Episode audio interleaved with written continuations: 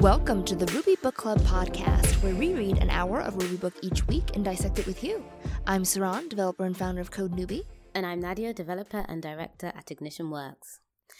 So today is a very special and a bit sad. Well, it's it's very sad. But it's the last episode of Ruby Book Club. Oh no. I know, was that a surprise to you, Saron? I had no idea. I thought we were reading today. No, it is the the end of Ruby Club, and I think it's been a pretty good run. It's been almost two years, right, since we first started. Yes, our first episode, Avdi Grimm's Confident Ruby, was released on the 23rd of March 2016. So we didn't quite make two years, but that's pretty solid. Nice. Almost, almost, yeah. And how many episodes with this with this episode? How many episodes will we have produced? We would have produced, I think, around 73. 73. Nice. I think that's pretty good. That is pretty good. And so for today, we thought we'd have a quick chat with you around why we're deciding to end Ruby Book Club, why we started it in the first place, and what we learned from the podcast. And we hope that even though the podcast no longer exists, you'll continue reading your Ruby books with enthusiasm and rigor. Very nice. Okay, so the why are we ending it? I think that one's pretty straightforward. We're just really busy. We have a lot of projects to do. I've got Code Newbie, you've got Ignition Works, we have a bunch of other little things we're working on. And uh, yeah, I think our time is better spent focusing on that stuff. It's really just that simple. What about you? Yeah, you pretty much said it all. I think at the time when we started it, we were very worried about being detached from our Ruby skills. We were both doing jobs that didn't involve a lot of development, and this was our way of staying accountable and also sharing that with our listeners. And now we're just at the point, like you say, where we're both actually doing more coding. Uh, we've had the benefit of coding together on some stuff, and also in our day jobs, we are doing more development. And the stuff that we're reading, whilst we enjoy it overall, it's not always directly applicable to the work we've been doing. And so that combined with the the chore and the time spent having to edit each week and read each week, it's becoming harder and harder to justify. Mm-hmm. Yeah. And when we think about why we started it, we came up with this idea. Was it RubyConf or RailsConf? RubyConf 2015 was, in San Antonio. RubyConf, yeah. Mm-hmm. We were sitting in a big, empty conference room. I think it was right after mm-hmm. Andy's talk, Andy right? Croll. Andy Croll's talk, yeah. Mm-hmm. He gave an awesome talk about I think it was image optimization for uh, for your Rails app, and he. Uh, he, he finished and you and I were in the audience and we just kind of hung out and talked and we were like, you know, we've been we've been talking about how we're going to read books and we are going to read these programming books we never do we never make time. Why don't we turn into a show and see if that'll get us to to commit to reading books? And it has. We have read i think we we got through like four right? Well we didn't finish ruby under a microscope but we got pretty close. So i think we we at least started and got through most of four programming books sort four of. Books. So we didn't finish 99 bottles just because the book wasn't the last chapter wasn't out. And that's not on us as far on as i'm concerned we finished 99 bottles and we also stopped refactoring Ruby early because we felt like it wasn't quite the right fit for us. yeah that did not work no But that out work. of the Mm. three, out of Confident Ruby, 99 bottles, and Ruby under a microscope, we did a very good job, I think. hmm Yeah. And frankly, that's a lot more reading than I would have done without you. So I'm very grateful to you for uh, going on this journey with me. Definitely with technical books, because I always read, um, I regularly read, you know, fiction and nonfiction, but I don't really get round to reading technical books. So I've definitely read a lot more in the two years than I would have done otherwise. So what's been really interesting to me in this experience is has been the challenge of connecting what we read about to what we actually do. And I don't know about you, but for me, that's been a lot harder than I thought. I kind of assumed, you know, I I code in Ruby, I use Ruby, you know, the Code Newbie app is built on Ruby on Rails, and so I assumed as long as I'm reading about Ruby and reading about Rails, obviously I'll be able to carry what we talk about into my projects. But that hasn't really been the case. I feel like, you know, even when you say, like, I'm a Ruby developer, that's still a big enough title and a big enough job that reading any book about Ruby doesn't necessarily apply. You know, I think it just depends on what it is that you're specifically doing and the problems you're solving. And I was surprised to find out that there just there frankly wasn't a lot of stuff that I, at least, you know, to my knowledge, I was able to explicitly bring over to my coding experience. What about you? I think I agree with you. I wonder whether there is stuff that we've brought over, but we just haven't realized it because we don't go, oh, that's chapter three from Confident Ruby, or oh, that's that little example that we worked through in Ruby Under a Microscope. I do suspect that the general experience of the last two years has made us better developers. But I think what I found is, particularly with refactoring Ruby and Confident Ruby, those books were organized in sort of here's a very specific case study we're going to go over and when you get to something that looks like x mm-hmm. do y and i think the problem yeah. is often to, to prove a point and even this was the case sometimes in ruby under a microscope the examples are really contrived and so you often don't spot them when you're coding day to day and often i think a lot of the stuff we do do is pretty vanilla and pretty um, straight off the road so, so you mm. don't really go ooh yeah. now i'm going to do this I wonder if it would have been different if we'd been both in jobs where we were working on really big legacy apps that weren't our own code. Like I think both the apps mm-hmm. we work mm-hmm. on, I, I know mm-hmm. Code Code Newbie's a pretty big code base. I've I've worked on it a bit myself, but it's still got this feel of you know we can we understand the whole code base. Do you know what I mean? We can grasp it. Whereas yeah. I have in the past worked on code bases where I don't even see half the code base, and maybe in that kind of setting we we would um, spot more. Uh, applicable lessons. I do you remember um at the in the foreword of refactoring Ruby there was um what I can't remember who wrote it but he said that he carried refactoring Ruby around under his arm like a like a reference book mm-hmm, and mm-hmm. I feel mm-hmm. like we weren't in that situation mm-hmm, if we had mm-hmm. been you know in that kind of environment we carry it around and we're like ooh this is really painful let's search in the book for how to fix this we ha- we weren't really feeling the pain in that way um, so yes, I don't think it was as specifically applicable as I was hoping, but I feel like generally I've been exposed to a lot more things, and I now have reference points to go back to um, and and to revise later on, particularly if I do find myself in in these painful situations. Yeah, and even using it as a reference, it it made me wonder how how does one do that? So the thing about a reference book right is if i for example a dictionary if i come across a word that i don't know i can go well let me find that word in the dictionary. But when it comes to coding and i say oh i'm you know i'm stuck on this problem where i don't know how to refactor it what do you look up? You know what i mean? Like what's the equivalent of like the words like the the word that you don't know the definition of. And so when I was thinking about that foreword that uh, that was written in the refactoring Ruby book, I I saw that and I thought, oh, that's really cool.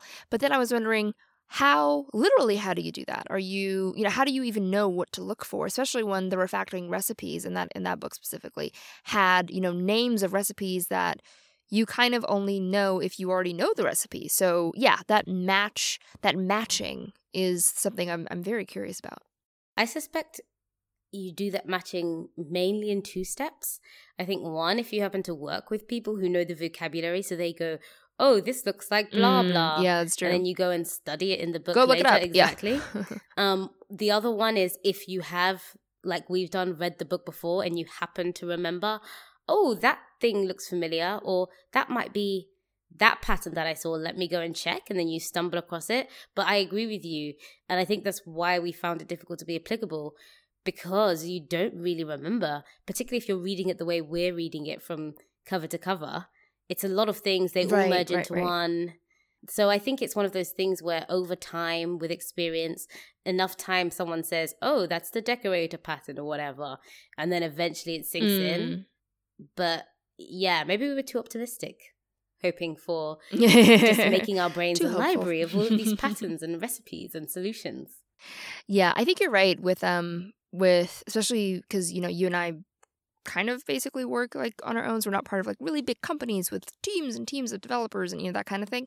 And so if we if we were, you know, if I did work on a on a big dev team with, you know, mentors and CTOs and stuff to refer to, I can totally see a situation where I'm like, oh, I'm struggling with this, and someone says, oh, just use you know XY pattern, and then I go look mm-hmm. that up mm-hmm. in one of those books. So yeah, I think that context is probably something that um that we're missing that that would have been beneficial for sure. So, what was your favorite book of the the ones that we read? So, I know it's between 99 bottles and Ruby under a microscope. And I think mm-hmm. I'm going to have to go with 99 bottles. And that's because it wins on narrative. It wins on being the book yeah. that's most applicable to my day to day in the sense that I think of that book and I think, mm-hmm. okay, first step, shameless green. Second step, mm-hmm. Mm-hmm. find the smallest difference. Like I've got a, applicable i could probably distill that book into four or five points i need to go revise it and actually finish chapter six to to get to complete the story but i think 99 bottles has to be my favorite book because it's the most applicable to day to day. I've got clear, digestible principles that I can take away from it. I love that it was one big problem that we worked through the whole book. So with Ruby Under a Microscope, there were so many interesting, fascinating insights, but one it was a you know it was heavy and dry times because it was all about the internals and i have to say it's given me a lot for example it's inspired my next technical talk and i am and i do think that knowing more about internals can really help uncover the language and help you in a broad sense feel more comfortable with playing around with it but it was you know each chapter was something different and it wasn't really one long narrative and so that's why it has to be 99 bottles for me mm-hmm. what about you yeah, I I loved Ruby under a microscope because frankly it made me feel really smart. Mm. You know, I was like, "Ooh, look at me, looking at these diagrams and figuring things out and making connections." You know what I mean? Like it just made me feel like a like a smart technical person. So it was great for my ego. But in terms of when I when I think of the balance between cognitive load and value, I think 99 bottles was was a great balance. You know, I felt like I was pushing myself and it was enough interesting and new information that I, you know, I had to like I had to think, I had to try, but it was still just really really high value and definitely the most applicable out of uh, out of the four books that we um that we did on the show. So yeah, I think Nine Nine bottles wins. It also made me, you know, I don't know what your takeaway is on just books in general, but it was really interesting to see how different technical books could be. You know, like I I'm so used to I feel like the, the closest the most experience I have with technical books is like college books, you know, like those, you know, big textbooks. And they all feel like they're written the same way, you know, from what I remember. They all feel like they're different subjects, but like same style, same format, just really dry and boring, no personality.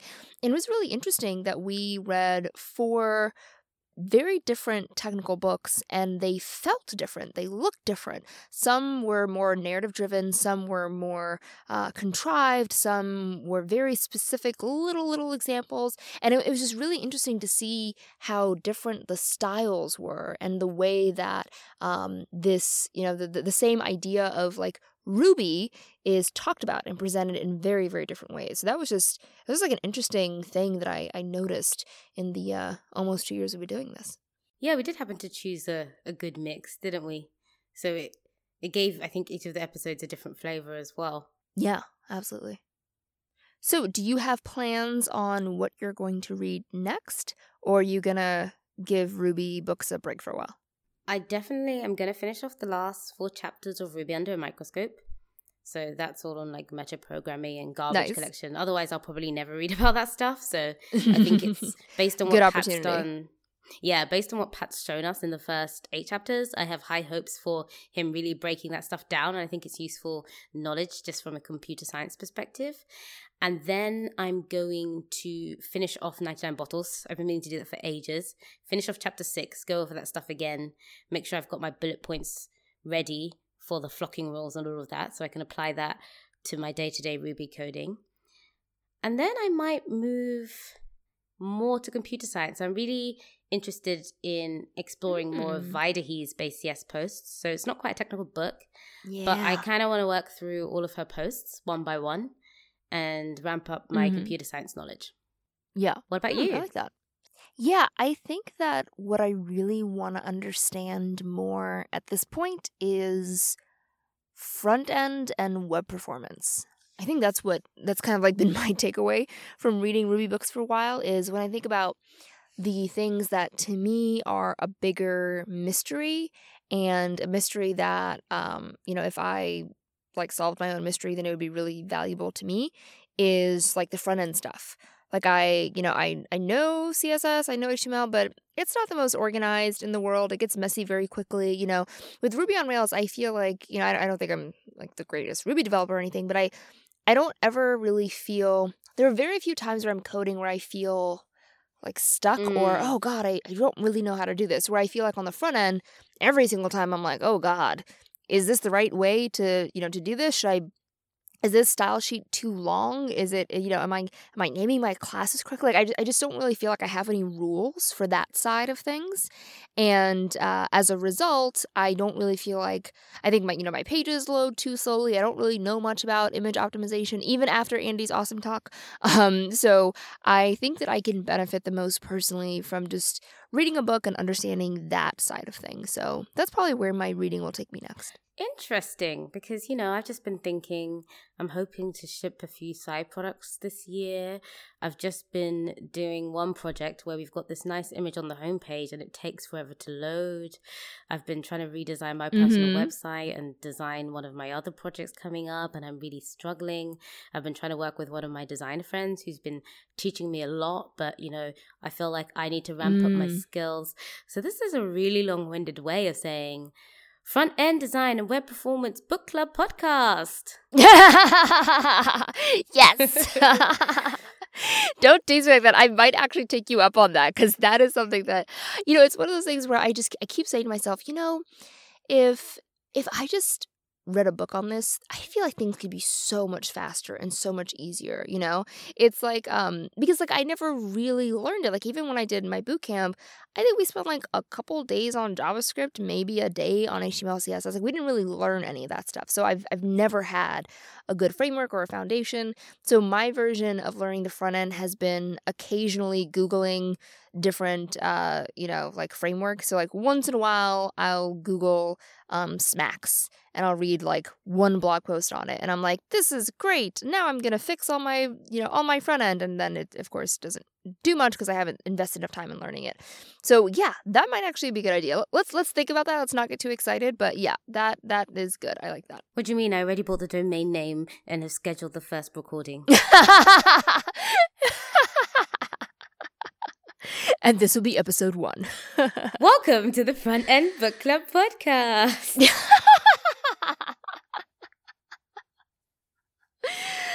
the Feb. okay, we'll take this offline. Fun and book club.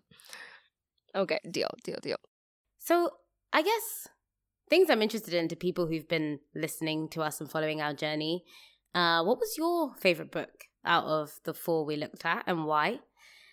And also, do you know, have you read any other books that have a similar experience to 99 Bottles or a book that's written in a similar accessible way to Ruby Under a Microscope? I'd love to know about them. And as you just heard, Saron and I are looking to ramp up our front end skills and also our knowledge of web performance. So if you know any great books that we can read, please tweet to us at Ruby Book Club. Yeah, that'd be awesome. So yeah, I guess, you know, we we usually end by saying see you next week, but I, I guess we can't do that. So how shall we end? See you see you on the interwebs? No, that sounds so dated. See you on Twitter? Yeah, maybe? we'll see you on Twitter, I guess. So we'll keep up the Ruby Book Club account, at least in the near future. And you can reach both of us at, so you can reach Saron at, at Saron Yitbarek, and you can reach me at N Odunayo. Nice. And we'll have that in the, uh, in the show notes as well.